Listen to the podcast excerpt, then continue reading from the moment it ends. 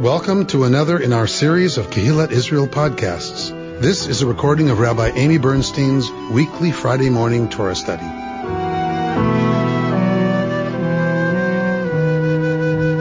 We are in Parshat Vayakel this morning, and it is read this year with Parshat Pikudei. They are read together. Uh, it is only when we have a leap month that they are separated. Remember, because we add four Shabbats four Shabbatot to the year, so then we need four separate parsha, parshiot for those um, Shabbatot. So uh, we read them, we read this together this year. And that means we begin at chapter 35, verse 1. You have page numbers behind me, thanks to our religious practices chair, uh, Bert. Uh, and so we'll begin at 35:1. Moses then convoked the whole Israelite community and said to them, these are the things that the Lord has commanded you to do. On six days work may be done, but on the seventh day you shall have a Sabbath of complete rest, holy to the Lord. Whoever does any work on it shall be put to death. You shall kindle no fire throughout your settlements on the Sabbath day. Mo- you want to go on? Yeah. Moses said further to the whole community of Israelites, This is what the Lord has commanded. Take from among you gifts to the Lord. Everyone whose heart so moves him shall bring them.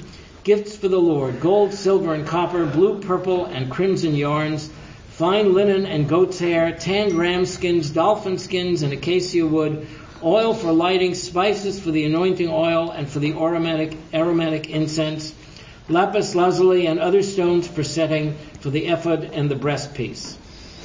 And let all among you who are skilled come and make all that the Lord has commanded the tabernacle, its tent and its covering, its clasp and its planks, its bars, its posts and its sockets, the ark and its poles, the cover and the curtain for the screen, the table and its poles and all its utensils, and the bread of display, the lampstand for lighting, its furnishings and its lamps, and the oil for lighting, the altar for incense and its poles, the anointing oil and the aromatic incense, and the entrance screen for the entrance of the tabernacle, the altar of, birth, of burnt offering, its copper grating, its poles, and all its furnishings, the laver and its stand, the hangings of the enclosure, its posts and its sockets, and the screen for the gate of the court, the pegs for the tabernacle, the pegs for the enclosure, and the cords, the service vestments for officiating in the sanctuary, the sacral vestments of Aaron the priest, and the vestments of his sons for priestly service. All right.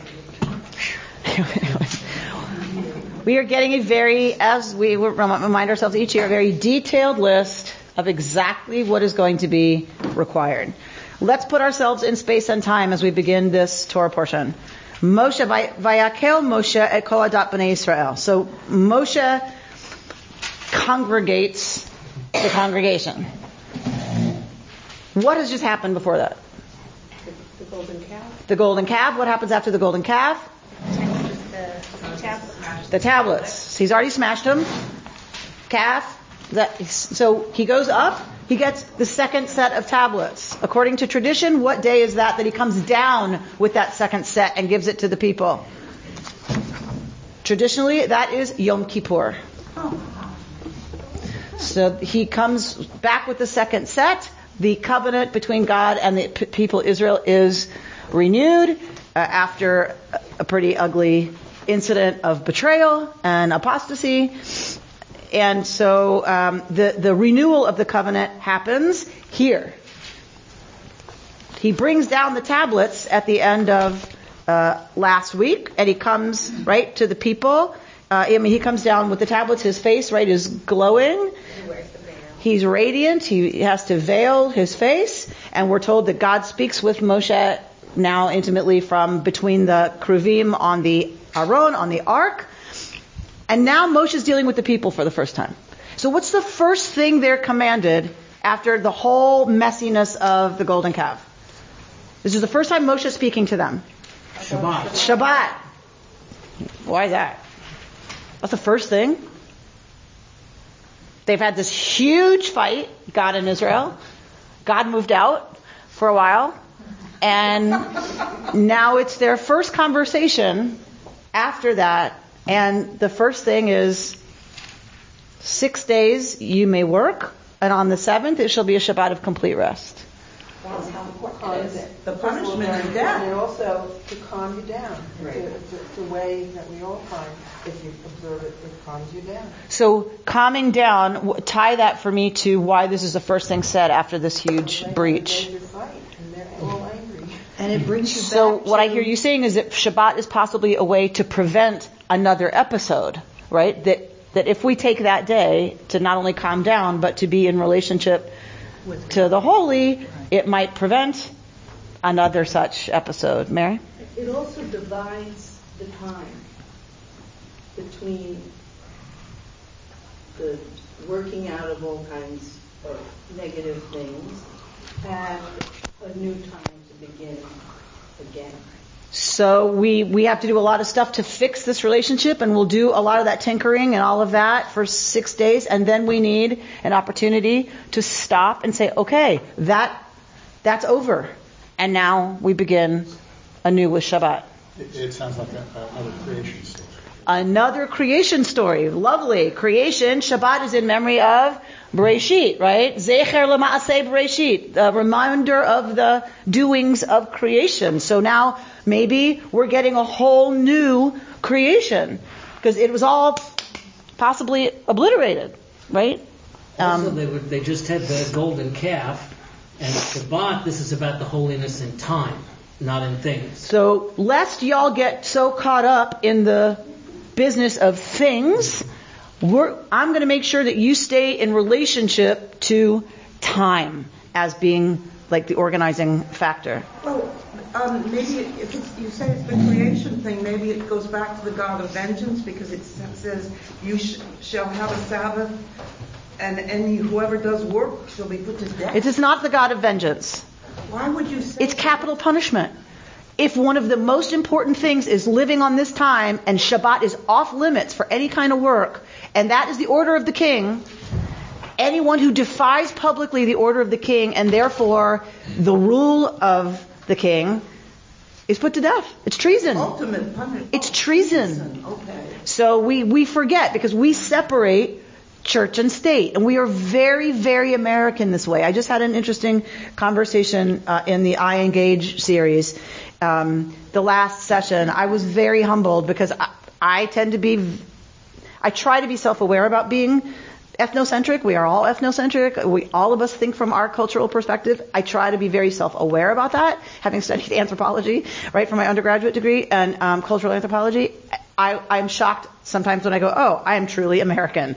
And it was in this iEngage thing talking about the separation of church and state and talking about if Israel, and this was me, I was like, if they could just figure that out, like we did that like over 200 years ago, like if they could get it together and figure that out, there wouldn't be so many flippin' problems over there, right? And, and this panel of very progressive thinkers was saying, absolutely not. Why should there be separation of religion and and politics in the Jewish state. What would that even mean? To say that our Jewish values don't dictate what we think should be happening in the Knesset? Of course it should, right? Everything we talk about here should be influencing how we make decisions about what should be happening in our court system, or who we should elect as a representative official, or what matter we should vote up or vote down. Why wouldn't we have our religion inform those choices? And it was like, oh, right. So, right, like, so the haughty American, like, who's like, and so I guess my point is, when we're studying these texts, we have to go there. We have to remember there was zero separation. The king was God. There is no king in these stories. They, they get one later because they want one. But, um, but there's no king. There's a prophet. Moshe doesn't have any power. Zero. Moshe speaks for the king. So for them, God is king. Going against God's rulings is treason. Not every act of going against God's orders is treason, but the ones that are treason are punished the same way we still punish traitors. Why? Why, why is it capital punishment that we use for treason?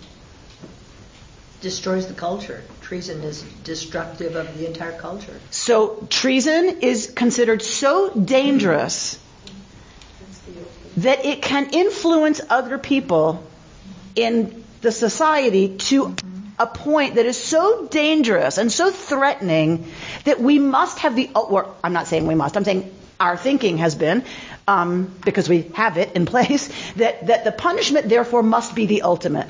That's how dangerous it is. You so rather than ask why is sh- why is this such a vengeful God who would punish them for Shabbat, we reverse the question. Why is Shabbat so important that breaking it was treasonous? Right? That's the question to ask. And that's kind of what we've been exploring. It, but, but what we learn is if we, if we see and anyone who violates it shall be put to death, okay, it's treason. Why? What what is so dangerous about breaking Shabbat publicly that it would need to be capital punishment, right? And that's where we have to do the work of trying to figure that out because it's not going to tell us. Yes. Well, part of it was it's always a new moment to begin. Every Shabbat is your new chance to start. But all that sounds lovely. That's lovely. Why are you killed for it? Right. Because if you don't do it, you're just going down the whole. Okay. If you don't do that, you're just you have violence, you have all the bad things that were happening. Okay. So then an Israelite worldview would say this business of stopping and taking a break and all of that is not just loveliness. Like It's not just a good idea. It is salvific for the entire society. It is what? Salvific, yes. Sal- like salvation? Yes. So it is, right? It is Salvific. salvific. It is, it is not just a nice idea. It is the, it is so dangerous if it starts to spread that we don't do this. It is seen as, understood as so dangerous, capital punishment has to be the punishment for breaking it. Is that the motive of the Hasidim and the Orthodox in Israel who throw stones at people? Yes, yes. For them, Shabbat is foundational. But they can they can be in charge of the murdering themselves if Sure. personally. Yeah. Mm-hmm. Most fanatics are. Most fanatics feel very comfortable taking the religion into their own hands to say we will decide what the you know what's the ultimate. A- absolutely. This is not just a Jewish issue. It exists in the Muslim world. The question of what is the relationship of Sharia, which is their traditional law, to what the laws of the state are. And I would say it exists in our country with respect to Christians Yes. And with respect to our Supreme Court. Yes. That, Well, now it's eight justices, have five people of the Catholic faith. I- Still to be tested. And to no, but I mean, to what extent Yes. they or people in Congress have to be governed by their religious faith and religious I just watched the documentary Political Animals about the four lesbian um, Congress people um, uh, in California. It was great. Um, and I was amazed watching the testimony of people who were voting against the bill to protect gay and lesbian students in schools. They stood up and they said time after time after time after time, my religion, the, my Bible and my God tell me that I must vote against this bill and I ask you to do the same. Over and over and over and I thought, wow, so here is a clear statement by elected officials that they are voting on this issue based on religion, on religious ideology. But isn't it important to put this in a historical context? It, well, you tell me, is it? And if so, tell me why. Well, I think it's absolutely important Okay, so tell me. context. This is a, um, for everything that's important from here, and, and if one even believes this is the, you know, word for word, the word of God, um, this is 3,000 years old.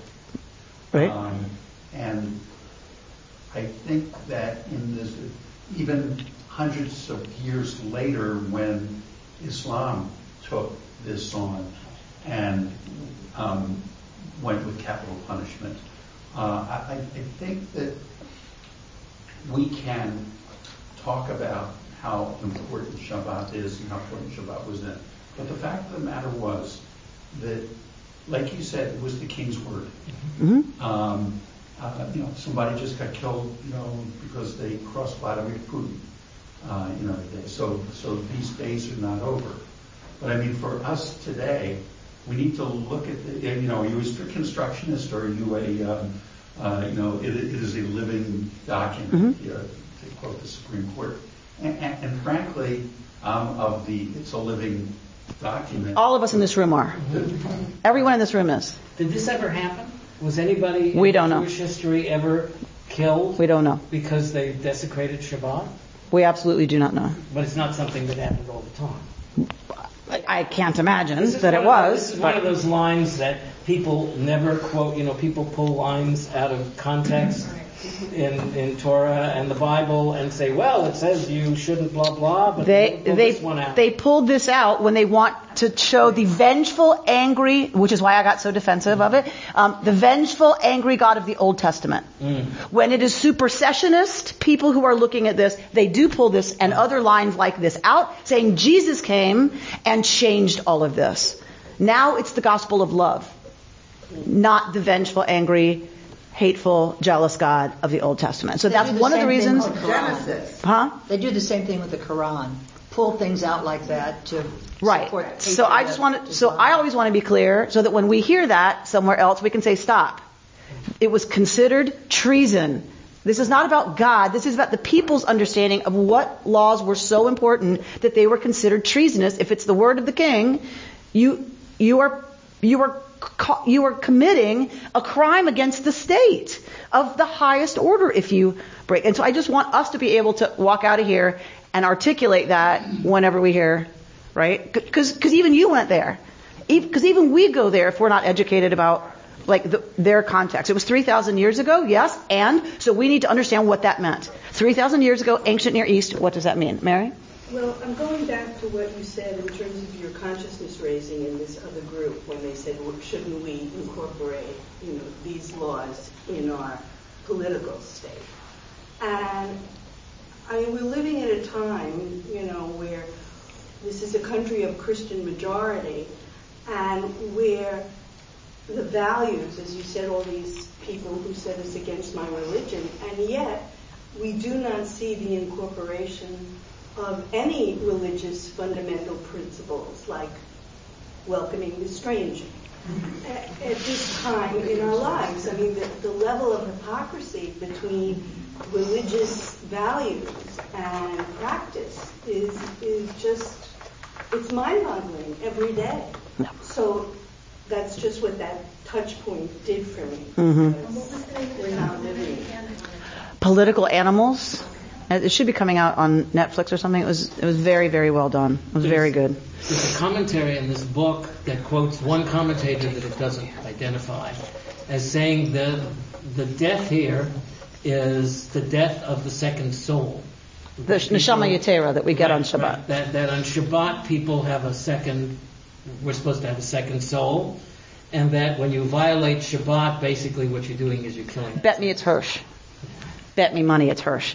All right, um, because that's very Hirschian. There's another distinction, I think, of um, Jewish law particularly being that of responsibility. And we're responsible to observe things because it's for the greater good of the culture and of the Jewish world. American law and British common law are more right oriented, your rights, not your responsibilities. And that makes a distinct difference in how you approach religion. If it's your rights, I have a right to say you can't have an abortion or you can't take birth control or, or whatever else. But in Judaism, it's what your responsibility is to the greater It, good. it's both, right? It's both in Judaism. There are rights too, but its its principle, I think, is responsibility. And, and and again, I'll say I, I feel like it's both. And if we had a balanced approach, Mm-hmm. things would look very different, right? But but in Jewish state, you're not put to death for not observing. No, but you're God stoned. forbid, God forbid. Well, yeah. But But not by the government. Right. Right. A- And to be clear to, to your earlier example, murder is not okay. It's not accepted, and it would be punished the same way as anything else. I don't care who does it. If it's a religious fanatic who does it, you're, it's murder. It's not considered in any way forgivable at all. So it's murder. How do they get to that point that it's murder is murder, even if you're if you- Because it's a, it's the civil courts. The civil court in Israel decides what the guidelines are for murder. So are, they don't look at a Torah. separate court for the religious court and the, Yes. and the civil yes, court. hundred percent, hundred percent. Yes, yeah. The Knesset is is civil law. So if somebody is stoned by the ultra orthodox, they go to the civil court I see. to sue for whatever, damages or to shut them down or whatever. It's not a religious court. Now, you could choose to go to the religious court and fight in the religious court, but not if you're a woman because you can't testify. Right. Even if it's you that it happened to. You, you can't, you have no standing. You have to tell it to a man who then tells them. So, yeah. All right. All right. We're moving on. Vayakel Moshe Kol Adat Israel. I'm, I'm not moving on. I just want to go back to um, there's a there's many commentaries that suggest why. So obviously the people have to be together for Moshe to address them to tell them what's happening. But but for the spiritual commentators, of course, every word of Torah is important. There's meaning in every single word, and it says Vayakel because that is what was required before the people could get the instruction to build the Mishkan, which was the, to seal the deal. Right? God moved out. Now God says, okay, build me an apartment, right? That I can live with you, and I'm going to come back right? So they're about to get the, the layout, the blueprint for the apartment. Um, but before that can happen, says all of our commentators, Vayakel Moshe ekol adat b'nei Israel. Moshe had to make of the people a kahal, a congregation. We are kehilat Israel. This is the verb. He congregated them, right? So he don't think just convoked, right? Use that verb more existentially. He he did stuff to make them become a kahal. And it was only then that God could give them the instructions. Right? We, we can't achieve building a place for God to dwell unless we are a kahal. Unless we come together as a kehillah, as a congregation, which I find super powerful, right? It's obviously look, at, look at my job. Um, so so that's our that's our job, right? Is to figure out how we vayakel. How, how do we do that? How, how, do we constantly, consistently, every day make sure we are kehilaing? right? And that's that that's that's the work of Kehilat Israel, right? We have to be kehilaing all the time. By doing exactly what we're doing now. By doing what we're doing now. That is certainly one of my favorite answers. We should get together and study a little Torah. All right. So then we get all these details starting at verse 5 all the way through, as Bert read so eloquently, through verse 19. Because Kehilaing is all about the details. We don't love it but it's all about who's ordering the carpet, right? And have we checked with how many vendors and who gets a say in what color the carpet is? And do we really need to replace it? We have other things we need to be spending that money on, like that leak in the wall in the ECC. And by the way, who's checked on that recently? Is there any mold? So it's not attractive. The list Bert read did not have us riveted. We're like, get get to the okay, read, read, read, read, read, get to the good part. Get get to the action, right? But really, the work of be, being a kihila is the details. It's in here's what we need, and here's how much, and here's why, because we're gonna have to make poles, and then and then thingies, the sockets, and then the rings, and then the things that connect the right. It's all about the connectors.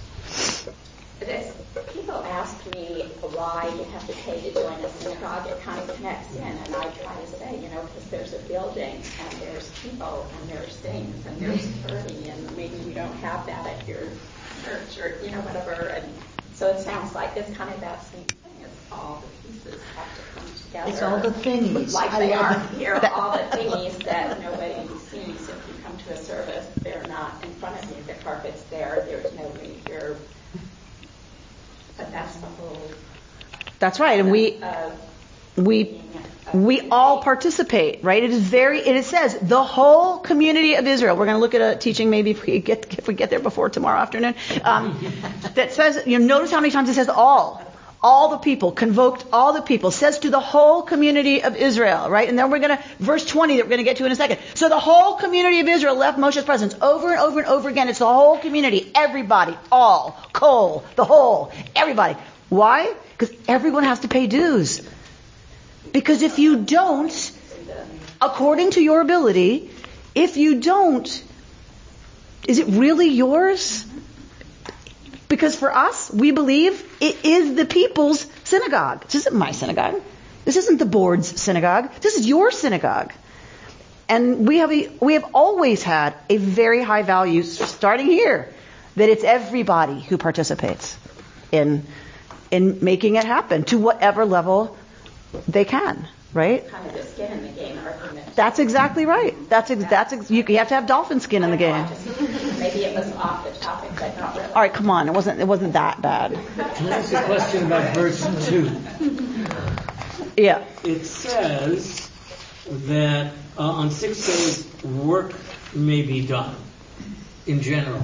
The Ten Commandments say your work. On s- six days a week you shall do your work. Mm-hmm.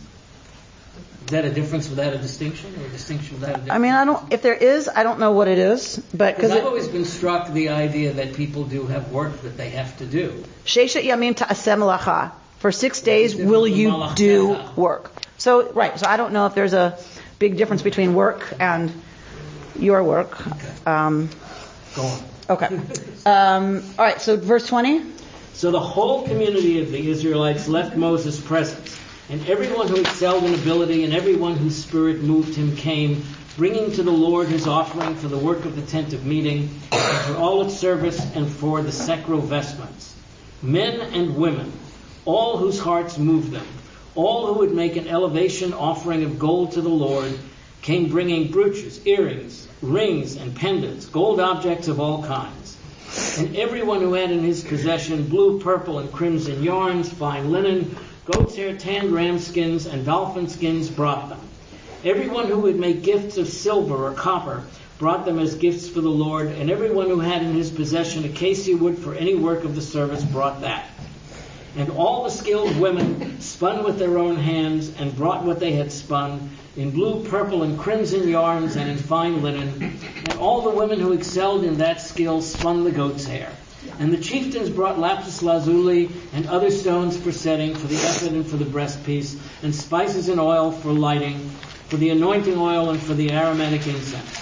Thus the Israelites, all the men and women whose hearts moved them to bring anything for the work that the Lord through Moses had commanded to be done, brought it as a free will offering to the Lord. All right. So throughout that whole paragraph, what's the thing we hear over and over and over? All the men and women. All those who are right, and we we looked at this language a few weeks ago, right? That that has that in their spirit or in their heart, right? Who are you know uh, ruach chochma, right? Who are who are talented in that, and, and whose hearts move them.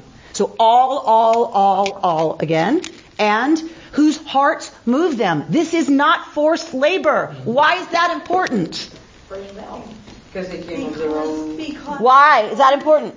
it's Why is it important? ownership. It's, it's, right, it's ownership of the whole. community. More, more, more, more, more. Give me more. More. Why is it important? They used to be slaves. They were just slaves. So it's choice. This could feel really similar, right? You will sit. If you know how to spin, you're going to be spinning for 12 hours a day, right? It can feel very much like, what's the difference between this and Egypt? We're, we're brought out of Egypt to go to another building project? Thank you. We, we had one of those. Right? We didn't love it. Um, right? It is super important that every verse about this work says, Kol Nadiv Lave, everyone whose heart is willing, who's voluntary. It's Nadiv is is voluntary gift, right? Offered. There's a lot of kids named Nadiv in Israel, right? So um, Nadiv Lave, that you are your heart is moved to do it, we might say in English, right? And that is critical about the Mishkan. People brought their stuff. No one went through their houses and said, "Oh, I know I saw some lapis in here." Right? Right? They they brought it was their own offering that they brought and their own skill that they offered, and it was all because their hearts moved them. That is critical. Hmm? Free will. offering. Free will offering. That was critical that the work of the Mishkan is not slave labor. Everyone has to participate in terms of the half shekel, the tax. Everyone had to give half a shekel. Um, but beyond that, it's all voluntary. And this translates- advertisement for volunteering for temple. Yes? 100%. So just think about that.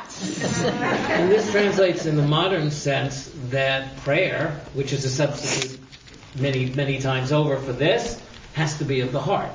that it's not just going through the motions, that it's not because you Oh, have ah, to now you're starting a whole nother conversation because there are plenty of commentators who would say, as long as each word comes out of your mouth so that your ear can hear it, you are yotze. Right. You have done your duty. Understood, but there are others, Correct. Always. Hasid's, who some Some. who would say that it is service of the heart, and if your heart's not in it, that it's not complete. Correct. Put it that way. This, this sort of reminds me of our old synagogue building that was right on this spot. A good portion of it was mm-hmm. built by the hands of the congregation. Right. And I, I think that was mm-hmm. part of the reason why they did it, but, I mean, there, obviously there are other reasons, but it was the love of the people who were forming this congregation that built To, par- to participate in actually building it.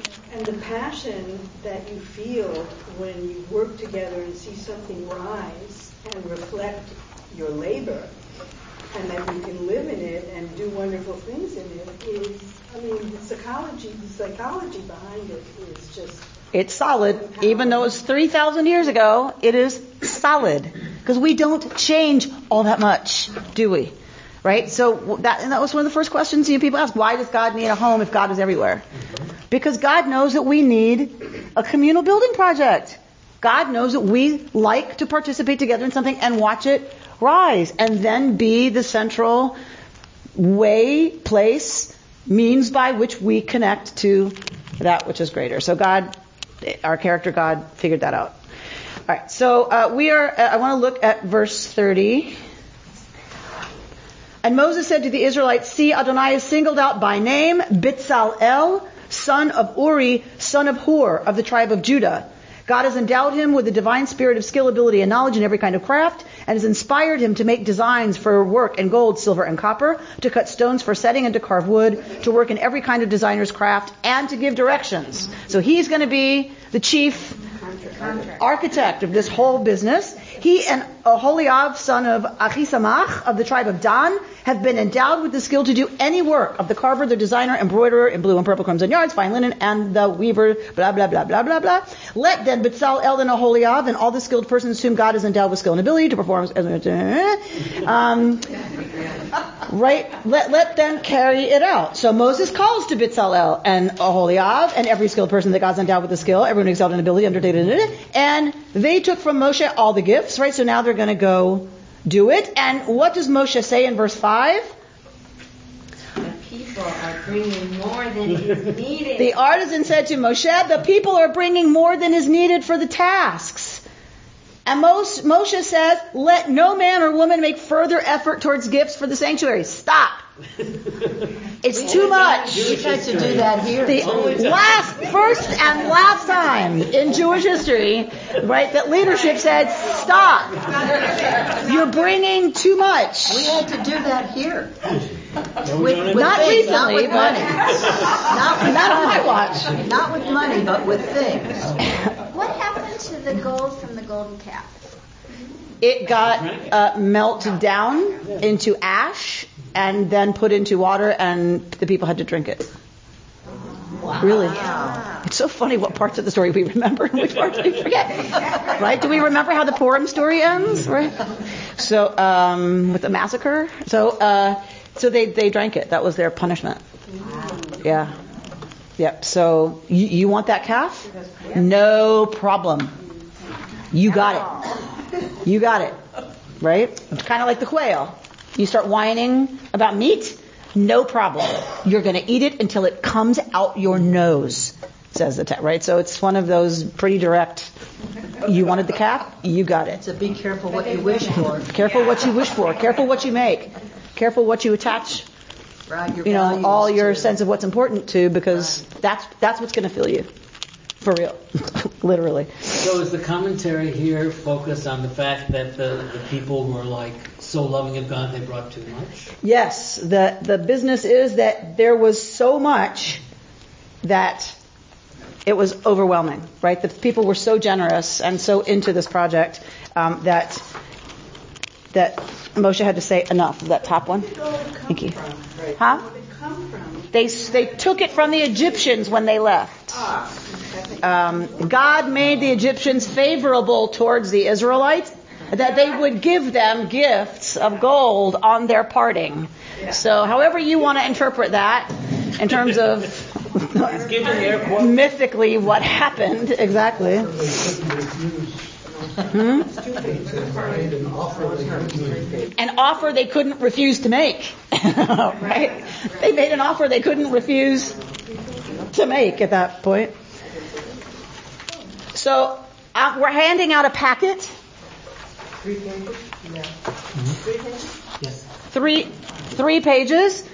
I'm going to be looking at the top page of that packet with you in a minute. But first look at verse 30, first, verse 1 of chapter 37. Because then that's going to make, make this make sense. Verse 1, chapter 37. Bitzalel made the ark of acacia wood, two and a half cubits long, and blah, blah, blah, overlaid it with pure gold. He did everything he was supposed to about it. Then at verse, uh, so we see verse 10, he makes the table of acacia wood. 17, he makes the lampstand, right? He makes the incense later. Then we're going to get him building the, the actual structure, right? So it's a very interesting little tiny thing that it says he starts with the ark. Okay. So he's, that's where that's where he chooses to start. Who cares? Well, if you go to Brachot, if you go to the Talmud, Brachot, the rabbis care. They care a lot about this. So let's go to the Talmud. Amar Rabbi Shmuel Bar Nachmani, Amar Rabbi Yonatan. So in Jewish tradition, you never teach except in the name of the person who taught it to you. Or, you know, the person who it's attributed to. If you don't know who it's attributed to, you teach it what we call B'Shem Omro, in the name of the person who said it. So I say, Lisa Simon once said to me, right? And I learned a lot from that. And iEngage, right? The teachers. So you you always attribute what you say because most of what we come up with is not original. Most of what we have to say we we heard from somebody, and in our tradition, to do so, to say something without attributing it, is considered stealing. Yes. So always in Talmud, you will see Amar Rabbi Shmuel Bar Nachmani, right? Because you, you have to attribute it. Amar Rabbi Yonatan. So it's attributed to Reb Shmuel, who says he learned it from Reb Yonatan. So we have two generations of teachers here, right? And so that's why you always see this even in your Haggadah. You know, Rabbi so and so says, Rabbi so and so, right? Because you're always attributing your argument to the person who made it. Even right. when you say a blessing over the Torah, you attribute who you are to your parents. You always announce the parent's name as well. Oh, as part as part of our name. That, yes, that's how right. we define ourselves. Our name, it's it's not the bracha, but it's, yeah, but it's our it's our name. Okay, so Rabbi Shmuel Bar Nachmani said right that Rabbi Yonatan said, Bitzalel Al kol shem chochmato. So that Bitzalel is called Bitzalel because of his wisdom. Right? That's why he's Nikra Bitzalel. He's called Bitzalel. B'sha'ash amar lo HaKadosh Baruch Hu Moshe. In the, in the moment that God, the, the Kadosh Baruch Hu, in rabbinical school we called it the KBH, um, the KBH says to Moshe, go. Amarlo le Bitzalel. Go and say to Bitzalel, Asali Mishkan Aron Ukelim. God says to Moshe, go to Bitzalel and say, make for me, meaning God, make for me what? Mishkan, Aron, the Kelim. A Mishkan, an ark, and Kelim, utensils. That, whatever. Um, halach Moshe. Moshe went. Vahafach and flipped it around. Ve'amarlo, and said to him, meaning to Bezalel, Asa Aaron v'kelim umishkan. With what we just read. Make an ark, utensils, and a mishkan.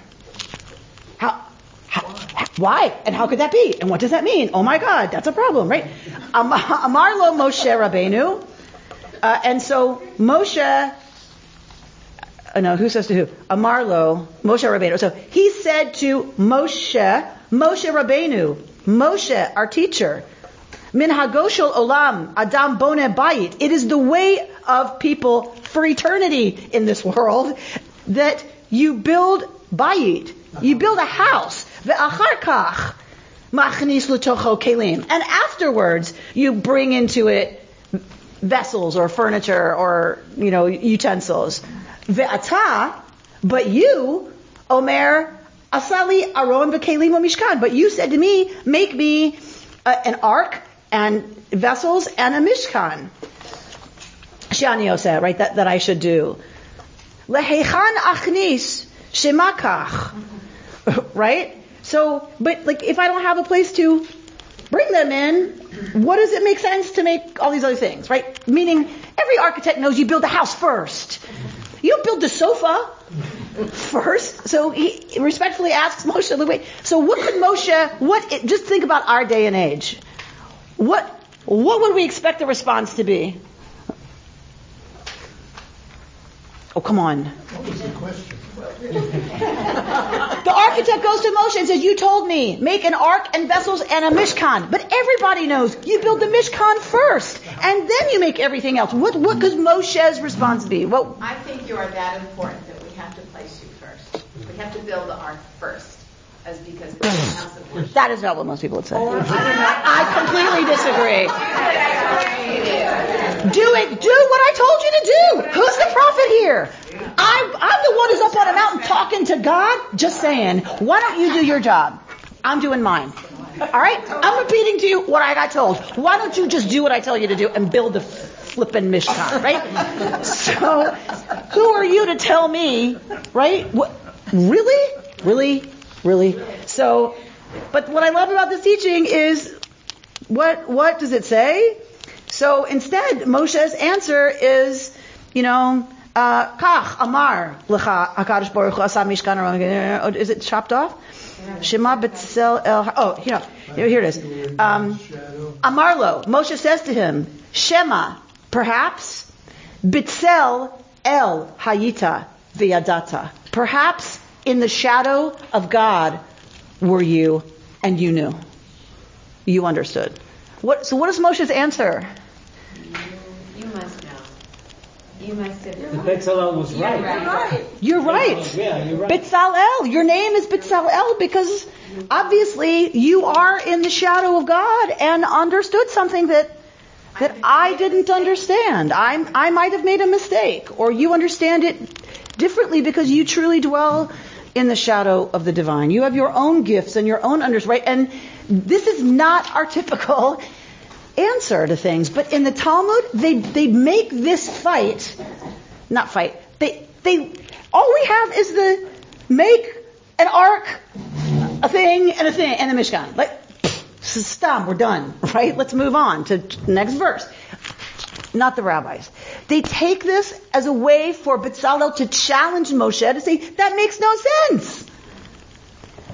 So that they can have Moshe answer, perhaps you dwell within the shadow of God and therefore see things or understand things that I don't and I can't. I think it's remarkable as a teaching about what it means to truly be able to honor that other people see things or understand things really differently from us and it doesn't make them wrong and it doesn't make us wrong. Moshe doesn't say, oh, I misunderstood. He, he acknowledges that Bezalel understands something differently than he does. Understands creativity. Understands creativity. Huh? I'm sorry, creativity and what? Honors And honors. And honors it. And honors that that's not his gift. And it makes Moshe more, more human, too. And it, it makes him possibly fallible. Yes. I think hum- it shows that leadership includes humility. Right. I think it's a really important point that the rabbis are trying to make over and over again, particularly in the context of Moshe, is that humility is what makes a leader great. It isn't necessarily even that he has access to God and can bring down God's word, right? That that doesn't make him great. What makes him great is that even with that, he is humble. Even with direct access to the divine, he honors that somebody else has experience or knowledge or gifts that he, that he doesn't have and so can understand the word of God differently, which makes it just as right as I who heard it directly from the mouth of God. That that to me is a brilliant piece of this piece of Talmud. Oh, I, I was just going to say that all days for you to bring this up. Uh, you know, watching CNN is like watching a live sports event. Um, uh, it, there's something in here. How do we send a copy of this? I, I think that's why it struck me as so instructive, right? It's like because it's so not how we respond these days, right? It's we just don't have the capacity right now to say, okay, I don't understand it that way. You clearly do. So let's talk about how do we get to a place where we can all uh, agree on at least some basics? Like that everyone deserves health care. I don't know, something crazy like that. Like that children should be, there's no evidence that feeding children in school ups their performance. Okay, I'm going to try this. And I'm going to say, I'm not going to react, but I am going to ask the question. I get it that you need to see results before you fund something. Could we possibly get to a place where we agree that hungry children should be fed? Could we maybe get there? All right. So uh, you've got this also, the, the second part of your packet. It's also a good example of how community could possibly work together to get come to a uh, solution on an issue. Hundred percent. Hundred percent. And as a leader, when you do something like this, it shows that you're a reasonable person. It makes you even better, a better person, when you can show that you can do something like this. That, that you can say, okay, I, I didn't understand it that way, but clear, you're the artisan, you're the architect. Okay, got it. Let's do that. You know better than I how to get this done, right? All right.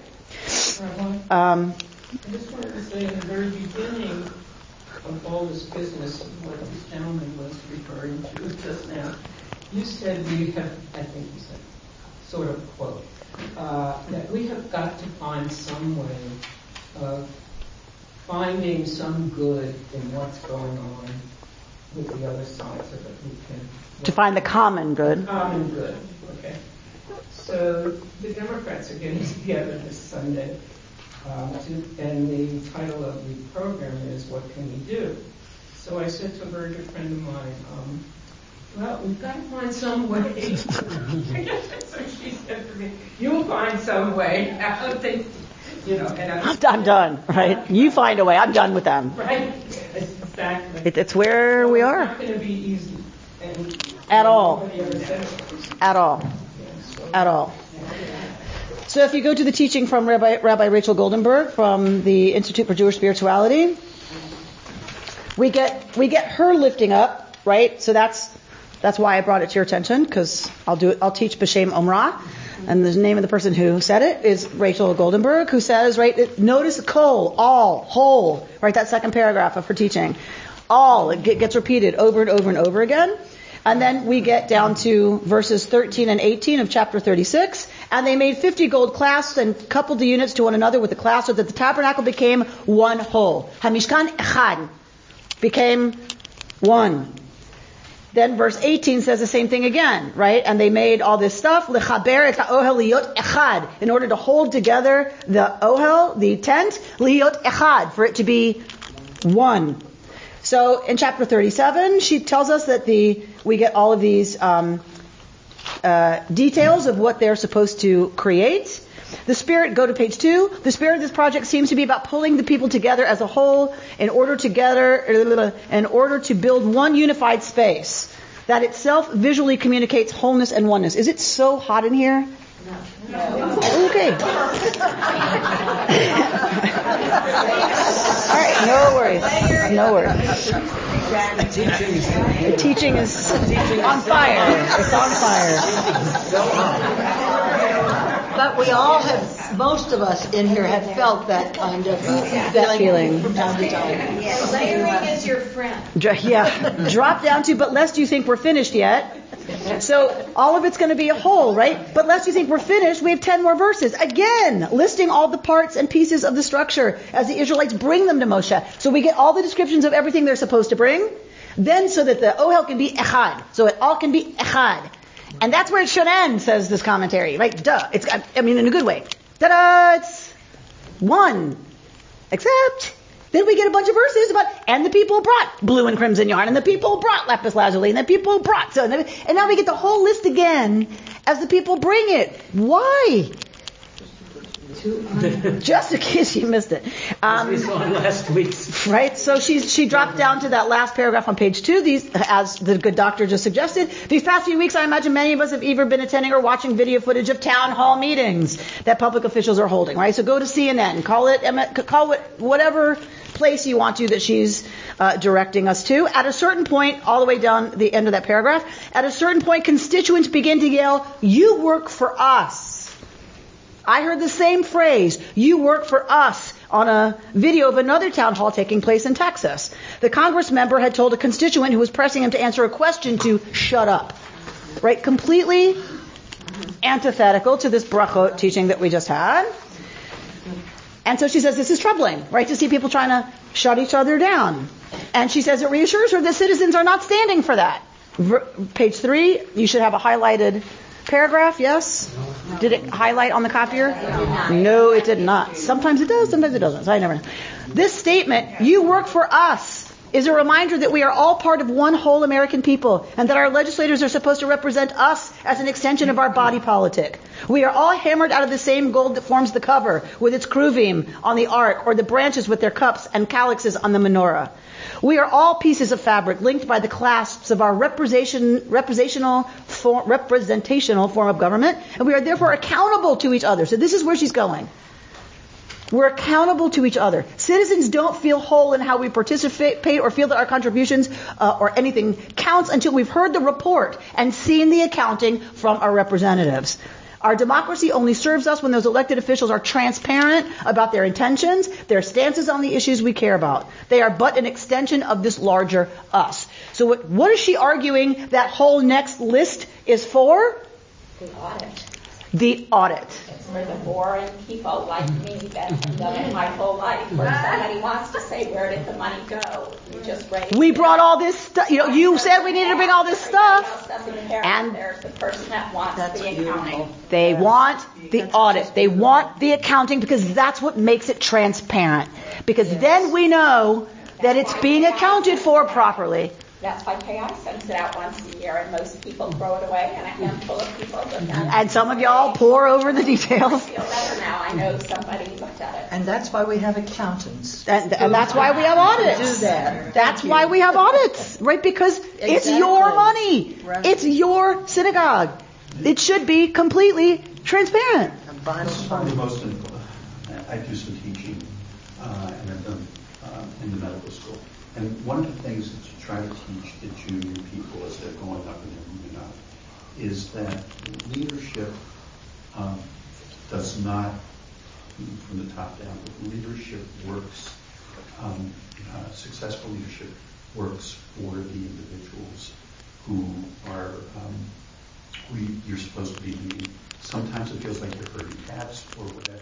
But the bottom line is, uh, you have many, as a leader, you have many mouths to feed as opposed to the top-down um, uh, sort of uh, concept that we have in today's government, where uh, I'm the leader and I'm telling you what you're going to have and it's going to be wonderful. Um, it, it, it's, a, it's, a, critically important point of leadership that all too few people get that it's not top-down. Right. Or top that, that top doesn't mean the power to then control what happens down, right? That it's a responsibility down. The top down is yeah. is responsibility for, and and is a, a very important point. So let's let's go to this other paragraph. The Israelites. The Israelites could have decided to simply bring their contributions to the building of the Mishkan and to trust that it would be used appropriately. Given that this was holy work, they might have made that assumption. However, it seems that someone spoke up and asked for an audit or, or that Moses felt an inner motivation to do so. The Torah is therefore teaching us that for our pursuits to truly serve God or to serve a greater purpose, we need to be transparent in our dealings with each other. So it's it's partly about the building project and about making sure everything's accounted for. The other thing that she's suggesting, I think, is that it's about our relationships to each other.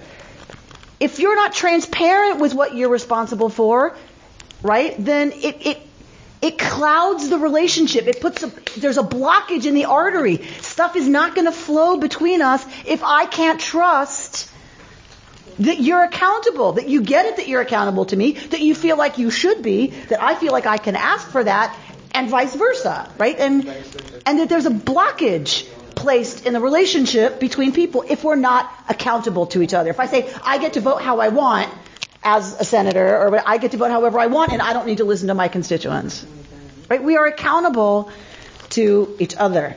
And also, there's, there's a sense that Bezalel couldn't use this stuff for his own Hundred percent. that everything that everybody brought, they're they're bringing their gold and they're bringing their stones and they're bringing everything. And this is what he made out of it. That right, that they need to know that that wasn't used. He didn't just take it and you know go to Las Vegas.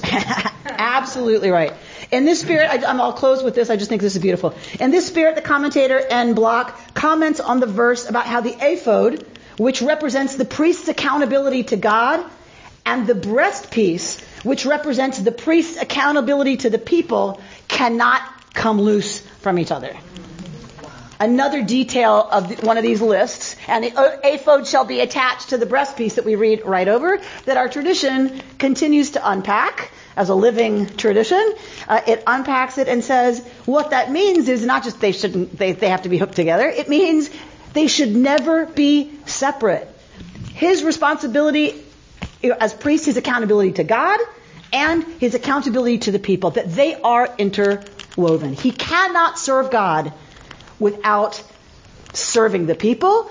And if he's only serving the people, you know, for to be powerful, to be the chief, to be whatever, that's not going to work. He he has to be serving the people in order to be accountable to God. That those that that's the whole idea of this Mishkan project is about us, you know, taking and the priests taking their responsibility for serving the people and the people helping to serve the priests. Like with every sacrifice they bring, they feed the priests. We're serving each other. We hold each other accountable so that we can all be in relationship, right? In right relationship to that which is greater than all of us, which this whole project, humanity, the whole project of life on this planet is about.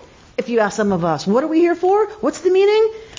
To, to be accountable to each other so that we can serve and, and pull through our service to each other that which is greater than all of us. And release your taxes. And, and, and be ready to release your taxes. Sitting here and my head is spinning off.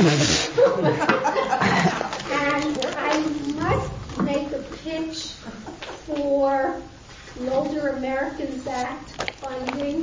This is talking about funding Meals on Wheels and funding legal services for the poor, the funding case management, the funding congregate meals, all, all of those safety net services that since the ninth, since the Great Society in 1964 have been in place. And it's now on the Chopping block. national agenda that these services are useless. And so when you talk about feeding the children, I'm talking about Sure. feeding elderly people Sure. who would Starve. starve, die, Mhm. and other services. So I put that out on the table, and when articles come out, it's just, it's not about Social Security, it's not about Medicare, it's not about Medicaid, it's about other services that are it's now on the national agenda to get rid of. Thank you. Pam? I, I wanted to go back to just when everybody's built, uh, bringing their their gifts. Um, some people are bringing gold, and some people are bringing silver and copper and fabrics and their um, uh, abilities as crafts people. And I think there's a big metaphor in there for, you know, that maybe we feel unless we have gold, you know, copper, you know, I'm really going to bring copper. But in, in the building of the Mishkan, yes, the ark was covered in gold, but then the, so- the silver sockets, you know, created a space for the Mishkan, and the, the labor out of copper. We, we couldn't have a Mishkan without these different uh, materials, and we, so we could not have it. So that I think in, in our own maybe, maybe we think, oh, we're elderly and what can we do? Or we're, you know, we don't have money. We have gifts that we each need to give, whatever that is, to build our Mishkan right here at Kehillat Israel. Yeah. Amen, sister. Amen. Um, we'll close with the words of the poet Ruth Brin. They build the tabernacle, Vayakel. To devotion, God set no limits. And to dedication of the Spirit, God set no bounds. But great quantities of tribute God did not demand, and the people were restrained from bringing too much gold for the tabernacle. Though the temples of Solomon and Herod were far more costly, it is written that the divine presence was found more constantly in the humbler structure. To dedicate the spirit to God is more difficult than to give money. To devote the whole heart to the Lord is more difficult than bringing gifts. Not because of the gold on the walls does the light of the sanctuary shine forth, but because of the Spirit within. Those who worship carry away with them more than they bring, for they find there the light to illumine their lives.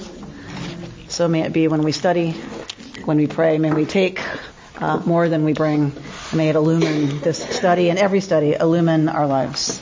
Shabbat Shalom. You've been listening to Rabbi Amy Bernstein's Friday morning Torah study from Kehillat Israel in Pacific Palisades, California. For more information, go to our website, www.ourki.org.